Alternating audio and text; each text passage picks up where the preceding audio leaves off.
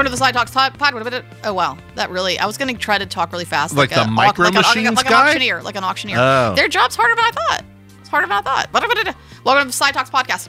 What's up, Ding Dongs? My name's Corey Kraft. I'm Rachel Morgan. We Uh, talk about movies. We talk about movies. Let's go. Uh, faster, faster, faster, faster. Sidewalk home video. Home video.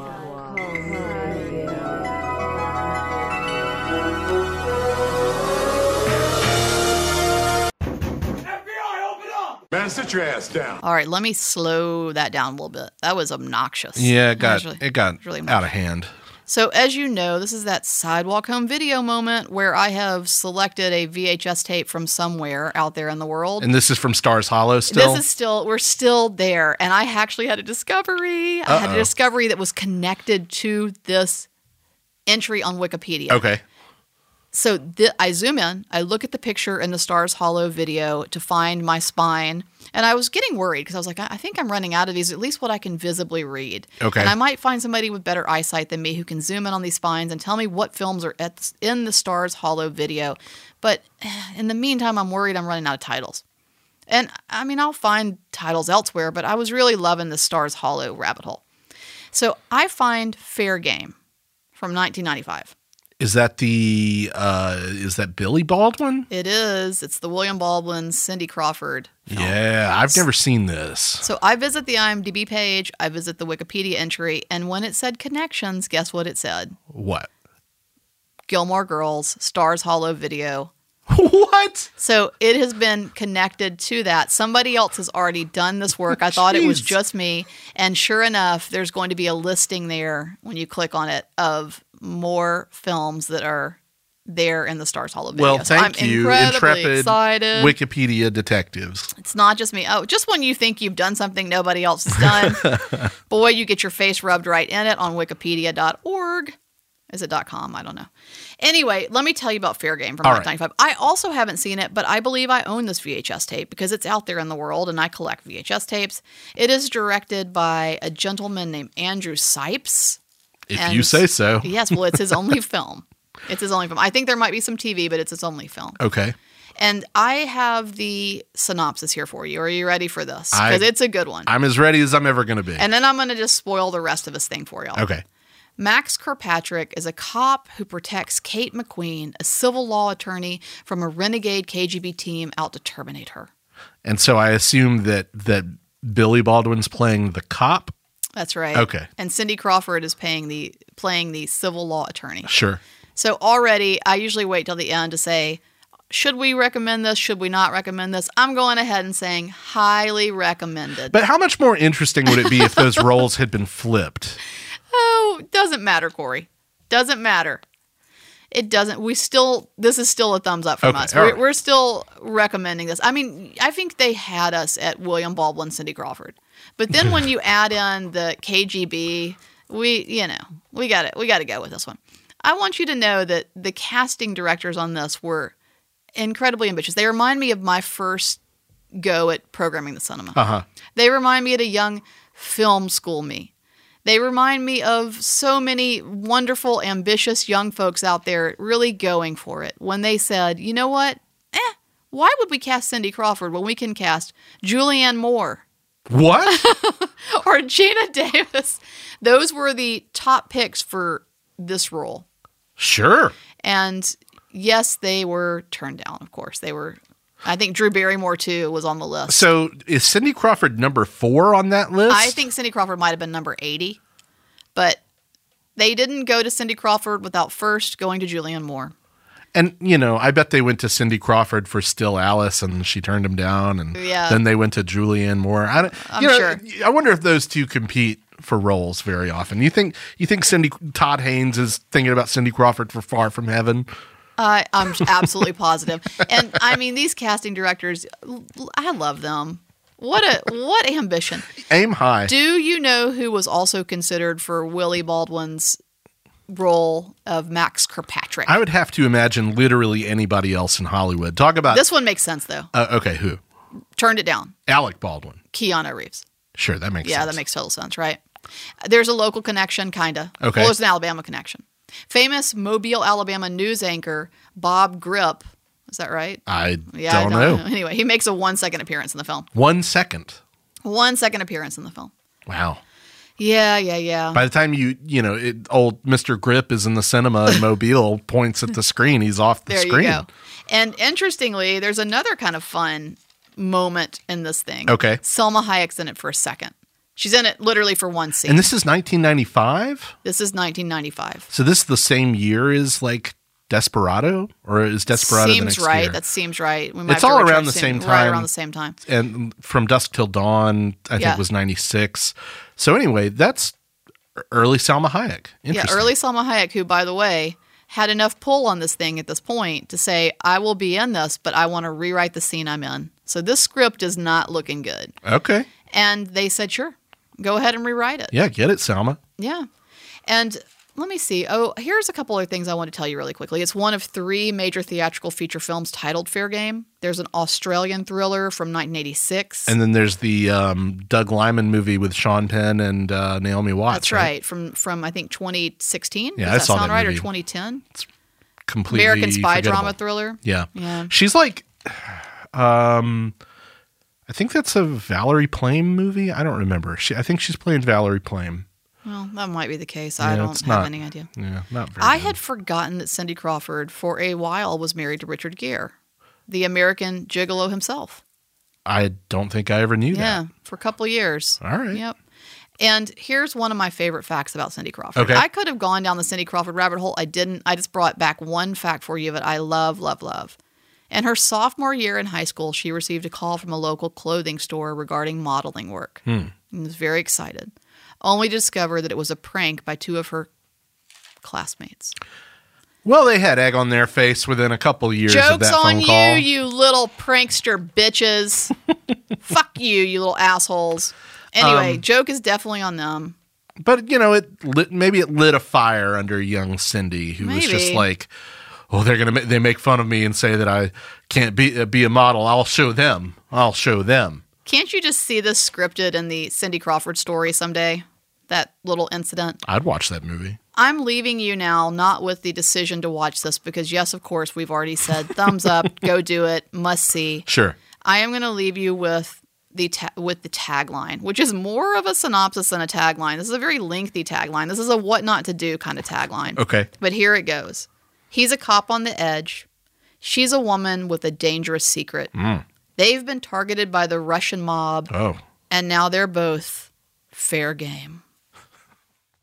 And now a look at what we're watching this week. So, Corey, what have you been watching? I've been watching What's going on? a lot of stuff lately, but I want to highlight uh, a couple things. Uh, one of my favorite movies of the year that I just saw Uh-oh. recently, and then two pretty high profile disappointments. Okay. And this isn't Woman King because you already talked about it. I already talked about Woman King. Yeah. Um, so I guess I'll start with the bad news. How about Okay, that? let's go. Um, I'll I'll start with the the regrettable fact that I saw just today, as of this recording. In fact, one of my most anticipated movies of the year, uh, a movie called Blonde, directed by Andrew Oh, yeah. Dominik, the director of the assassination of Jesse James by the coward Robert Ford, which is one of my favorite movies. And this is the Marilyn Monroe biopic. This is the Marilyn Monroe movie uh, starring Ana de Armas as Marilyn. Um, and it's been fairly controversial for Sure. a lot of reasons. Um, it is rated NC 17 Ew, for party. pretty extreme sexual content. Um, and uh, I thought this movie was terrible. really? Yeah. I'm shocked. I am. Am I going to like it? No. Okay. I can't imagine. Look, this is not hack work, right? This is an uh, you know a a pretty noteworthy film artist stepping up and trying to make a um, a statement about Marilyn's iconography as a a sex symbol in the in, in America in the 50s and 60s, her ultimate untimely death at age 36, uh, and and sort of how her trauma and all of these elements combined to lead toward tragedy. Right. Um, what a it- lot's been a lot's been done, a lot's been said, a lot's been written. Well, what this movie does is it strips away anything that's essentially notable from an artistic perspective of Marilyn's film career. It doesn't really dwell on her film work at all. It doesn't dwell on her um, you know, roles in some pretty high profile noteworthy movies, except through the lens of how, you know, traumatic her life was. And what happens is Blonde essentially becomes two hours and 46 minutes. Oh my God. Of misery. It's, it's akin to, it's, it's, it's akin to the Passion of the Christ, which is just like you know a film length version of of the you know the degradations and violence visited upon Christ. Yeah, two Except- hours is just him dragging the fucking cross. Yeah, this is um this is that except it's you know degradation and sexual violence being visited upon this poor woman who just like loses it and loses it even Oh my more God, until at the end she dies. Spoiler alert. Um, look, it is it is a movie made with considerable skill, um, but I have to say the approach minimizes um, everything noteworthy about this historical figure.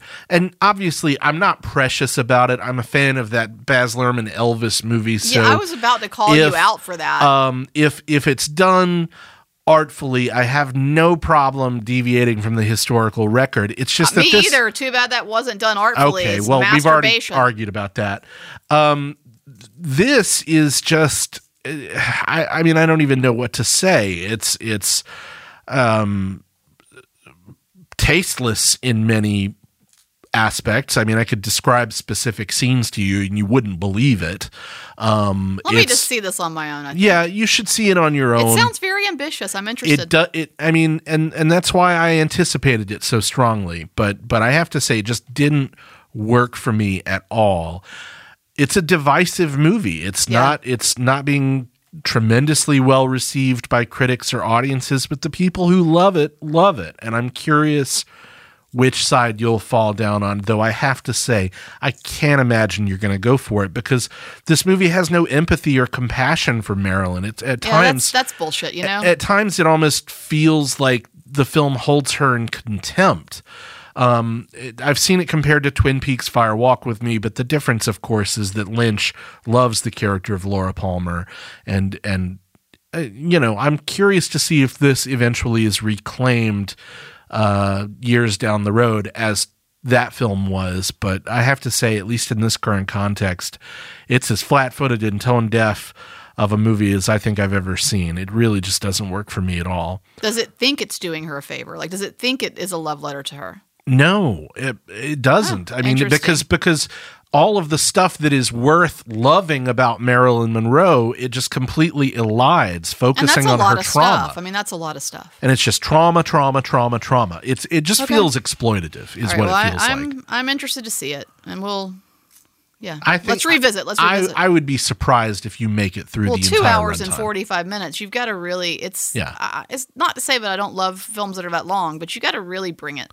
And again, like, I, I I'll just leave it at that. Okay. Uh, and maybe I mean, you'll catch, you know, catch up with Dogville's long. right. It's nasty. It's mean. But But but there's- it there's a there's a there's a method to the madness. Yes, and there's a point to that other than man, it sure was fucked up when men did all these things. I mean, kind of. that to kind of. That's just it, though. Yeah, I man, mean- it's fucked up what men do. yeah, but like a man directed this movie and is just like recreating it for his own ends. Where you know, I don't know. I I've got. I, it's just Um, yucky. I mean, that's as much a criticism of Von Trier as sure. anything I don't know. Anyway, it's bad vibes. I hear you. Is what it is. Yeah, yeah. Well, I'm going to take a look and bad vibe it out. Well, the other kind of big disappointment is is a lot more, I think, notorious in the in the news media at the moment. Um, it's Olivia Wilde's "Don't Worry, Darling." You and I are both big fans of Booksmart, Yes. um, which and is I'm a Harry Styles fan. You're not. I don't give a shit about Harry Styles. I, Mm-hmm. I'll admit it. Um, I'd I'd be surprised if you were a fan of Harry Styles acting after, Right. especially after I've you heard see this that. movie. I've heard that. Look, um, for the first 45 minutes of Don't Worry, Darling, I was like, I think that all the bad buzz and reviews might be kind of full of shit because this is kind of good. Yeah. But then it stalls out Yeah. and it gets repetitive and it just starts hitting the same notes over and over again. And when the movie does finally reveal, you know, the design behind it, because look, from the trailers, it's apparent Yeah, there's something fishy course. about this uh, idyllic 1950s sub- suburb. I wonder what's really going on. Well, when they reveal what's really going on, it's, I have to say, really lame. Oh no. And then the movie just kind of gets increasingly incoherent until a kind of bafflingly bad ending that leaves a, a bad taste in your mouth. I don't think this is a disaster, Sophomore slump. but it's definitely a big example of a sophomore slump. It's a it's an ambitious movie with a bad screenplay, some Oh, no. pretty good performances from Florence Pugh in particular, who's always good, and Chris Pine is this creepy um cult leader. I buy that. Yeah, I mean that that works, and he's he's menacing in all the right ways. Harry Styles is abjectly bad. So let me ask you: Uh huh. Would this have been saved if Shia had stayed on board? No, Okay. I mean it would still would have been a bad movie, but at least that performance would have been more believable. Because I, I've talked Shia's about a I've- better actor. I've, talked about this a bunch though, and that is that something like the Peanut Butter Falcon to me falls apart without the edge that Shia brings, and this sort of specialness, this special quality. Again, prefacing this by saying, is the guy a dick? Yeah, I'm sure. I mean, I think he would tell you that. He's he he's certainly has a lot of fucking to problems. um, atone for, as he has Yeah. said in recent media. he's a total asshole and he's an abuser, but he he He's a talented actor. he's a talented actor, and I wonder if some of that, you know, is part is sort of part of what brings this edge to his performances. And I just was curious if it, if this would have saved it, but it sounds like no. No, it wouldn't have because the screenplay still would have been what the screenplay Yeah. is. Um, so it, you know, it's unfortunate. Um, cause I was, I, you know, even despite all the tabloid noise, I was, I, I, I'd like to think I gave it a fair shake as, as a, as a fan of Booksmart and as someone who hopes that Olivia Wilde, you know, can rebound from all of this tabloid nonsense and, and still make a, a Of good course movie. she can. Um, the question is, of course, if she's going to be given the opportunity. That's and, a bummer. you know, well, we'll I mean, it all dep- it doesn't depend on how good the film is. It depends on what those box n- and the box office say. numbers are good. fairly decent for this. It's okay. it's a, a relatively low cost movie. It's like thirty five million dollar budget. It's already made almost that, so I'm sure it'll do fine. Okay. What might be one of my favorite movies of the year, and I, I wonder if you're going to talk about this Dun, dun, too, dun. is uh, Brett Morgen's David Bowie documentary Moon Age Daydream. Yeah, I'm actually not going to talk about it. But, Um, okay. I, but I am going to say that I am going this evening to watch the employee Uh-huh. screening of this uh, because I've only caught the first 40 minutes of it. Yeah. But I will tell you, and you, t- I, I'm curious to hear how you felt.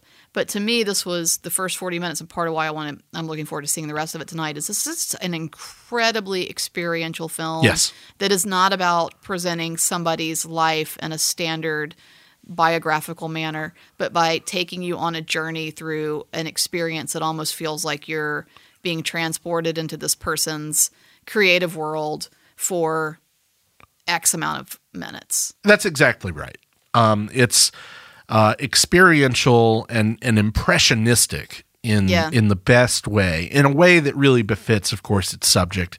Who you know, Bowie was this uh, innovator, a groundbreaker in many ways, but but whose whose persona constantly shifted from Ziggy to the Thin White Duke to um, Yeah. you know finding uh, relative contentment later in his career and later in his life as just Bowie the icon. Sure. Um, and and you know if you are as uh, you know, I'd say if you're a a moderate Bowie fan, um, there's a lot to love here.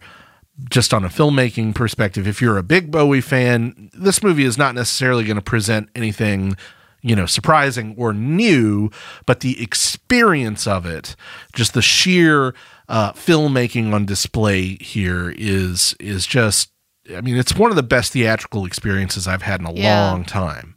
I mean, this is if you're a Bowie fan, this is like getting on a, a Bowie amusement ride. Yeah, it's not kinda. about the content you're going to walk away with. It's really about the experience of, of of being in this person's world for an hour and a half, two hours. I think that's a good way of putting it. And as as a pretty big Bowie fan, uh, you know, again, one of my favorite movies of the year, one of my favorite theatrical experiences, and who knows how long. I sat very close to the screen in the sidewalk Yeah. cinema in the second row, and just kind of leaned back and took it all in. And I got to tell you, that was absolutely worthwhile. it's really special. I think that, and and I, I'm not a proclaimed Bowie fan. Mm-hmm. I'm fine. I don't have, I don't object to Bowie. I just have never really considered myself a fan. I like a lot of the music. I, I've never really been, you know, I, I'm not, I'm not like Joan Jett, you know, painting my face and doing Right. the whole thing. But I think that if you're a fan of music at all, Yeah, that this thing is worthwhile absolutely. and I, I you know it was really cool to again not even being a bowie fan it was really cool to put my head to that world for a minute but also just the level that this thing is playing at is pretty miraculous Yep. so, if you like music if you don't like music don't do this you're going to find it too loud and too crazy Imagine being a person though who goes out into the world and says, "I don't like music." i'm saying those 10 people out there who don't like music shouldn't go to this Well, they should figure that out. I don't know. I, I I don't know. I mean, I'm not even saying you have to like pop. Do you know what I mean? Yeah, yeah, yeah. Or rock or whatever. I think this is just like if you like music, you'll like this film.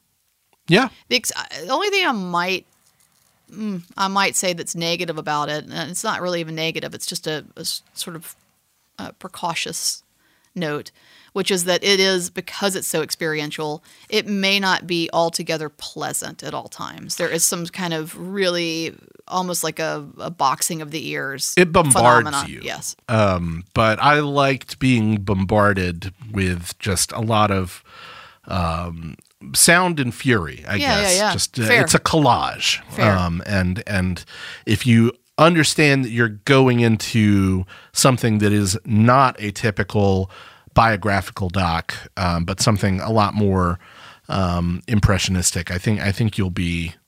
You know, fully on board with what this movie's doing. Just set your expectations where they need to be. and see it in the theater. This is not going to translate on, on home screening. I don't care how. I I, I know that you bought the biggest TV at Best Buy. We No, get but- it. yeah. it's not going to be the same. I know you got that really great Sonos sound bar. So do I. It's not going to be the same. Theatrical. Go see this in the theater when you can, as Yep. soon as you can, Yep. and uh, probably see it again when you can. Strongly agree. So- what have you been watching? Here's what I've been watching. Okay. I have been watching a couple of things, including of the first 40 minutes of the Bowie doc. But I also have been taking some notes from Karina. See how I tried to do that again? You tried. Karina, Karina Longworth. And I watched Jagged Edge. I had never seen this before. This is an 80s erotic thriller based on the podcast Erotic Thrillers. Yeah, yeah, yeah. And she suggested watching this before listening about it. I have seen most of the films that were in the list. This is that she's covering in that in this season of episodes. I had not seen Jagged Edge, so I watched it. Do you know this film? I don't. It has a very young, incredibly handsome, probably at the top of his game, just as far as physicality, but also performance ability, Jeff Bridges. Okay. There is a, a bad performance from him in this, but it's intentionally bad. I'll believe it at that. Interesting. And Glenn Close. Okay. And it is it is propaganda-ish bullshit. But Wow. really, really enjoyable to watch with in hindsight knowing what it's trying to do. Okay. and it is a film about a woman who's an attorney who takes on a case of a man who is uh, has been accused of killing his wife, and of course, they go horseback riding together and fall in love, Sure. as one does when they've murdered their wife question mark and then have a youngish, similar aged attorney taking care of them. Of course. So, eh, it's not great. It's really fun to listen to in relationship to its place in the world of erotic thrillers and its place in this podcast. But mostly what I wanted to bring you today, because I, I really just want to encourage everybody to listen to You Must Remember This Erotic 80s Yeah. and go watch these films if you haven't seen them. But I want to bring you two of my favorite quotes from the film. Okay. The first one being, I've put my balls into this newspaper for 15 years. Uh, of course. Love this line. I can't wait to use it at Sidewalk the next time I'm brushed up by anything because I've been at Sidewalk now for 16 years, so I can one up this one. And I can't wait to yell across the room. I've put my balls into this festival for 16 years. So get ready, Corey. You know how I get heated sometimes. That's definitely coming for the 25th anniversary. I've never seen you get heated. Yeah, right. Here's my other favorite one, which Didn't get a retort from Glenn Close, even though she's was the receiver of this line, and I thought it was a real missed opportunity. But a attorney whose name I don't remember his character actor, you would definitely recognize him. But he said he's got a rap sheet longer than my dick. that got said in this movie too. So Brad, I bring you. I feel like my balls in it gets a dick jar. lot of dick jars, yeah. And then so I bring you two dick jar quotes. If you are interested in those lines, this is the film for you. Well, I had to look this up. The screenwriter of this, of course, is the infamous Joe Eszterhas, Yes, of course. um, the this son of a bitch. writer of Flashdance, your beloved Flashdance. I do love Flashdance. Uh, but but more notoriously, Basic Instinct, Showgirls, and Jade. yes. Uh, so I did not know that. He's a trumper too. Is he really? Yes, I believe so. oh, so. God, I believe so. now it. let me let me make sure I'm not confusing him because I've been listening to a lot. I got a lot of choreography in my head, but I believe so. Yeah, it, it kind of makes he sense. Right? is. There you go. Ah, There you go. Ding ding ding. Don't ruin Showgirls for me. I'm sorry, but this is all it's all propaganda, with the exception of I think he wasn't quite on his philosophical game yet when he did Flashdance. I Sure, will say that sure. it tends to lean a little bit. As a matter of fact, it can be read in some ways as a feminist film, even though with him at the helm of the screenplay, that's a hard one to swallow. yeah.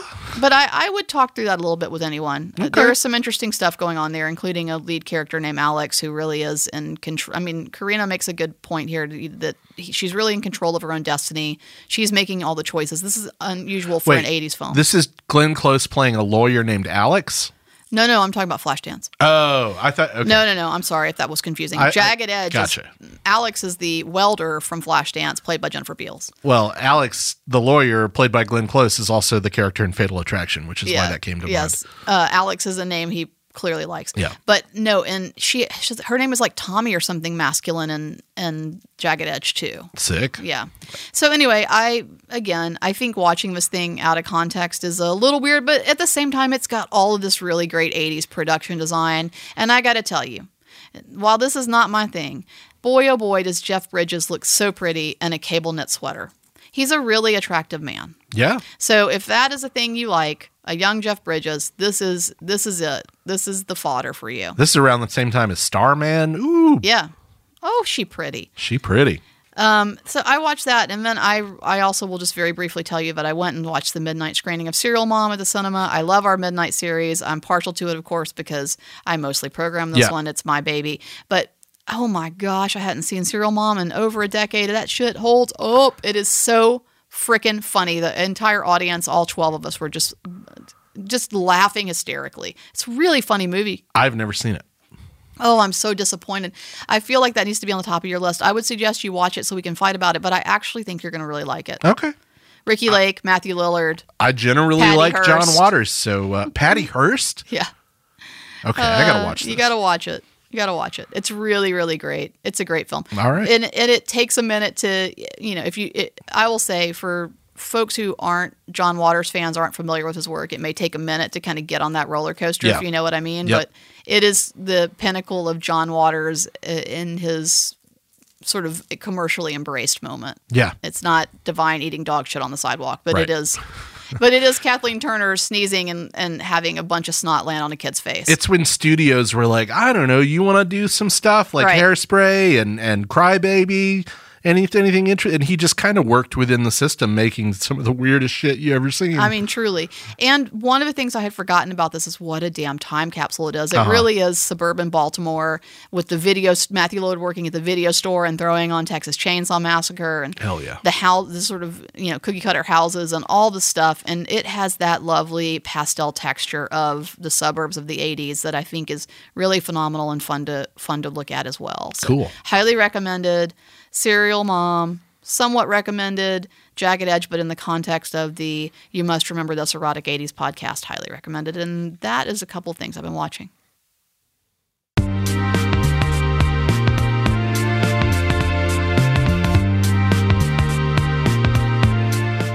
Well, thanks so much for listening to this episode of the Side Talks podcast. We're your own personal cinematic greaser and soch. Greaser and Soch. Do you know what that's from? No. Come on. Yeah, I'm so I'm sho- I'm shocked. I'm shocked because it's a it's a based on a novel by S.E. Hinton, S.E. Hinton, man. The The Outsider. Oh, yeah, I've never read that. Weird. Yeah. Have you ever seen the star-studded cast? This is Tom Cruise before he had his teeth fixed. I have not seen the movie either. Oh man, I'm yeah, shocked. I know. I know. I know. I know.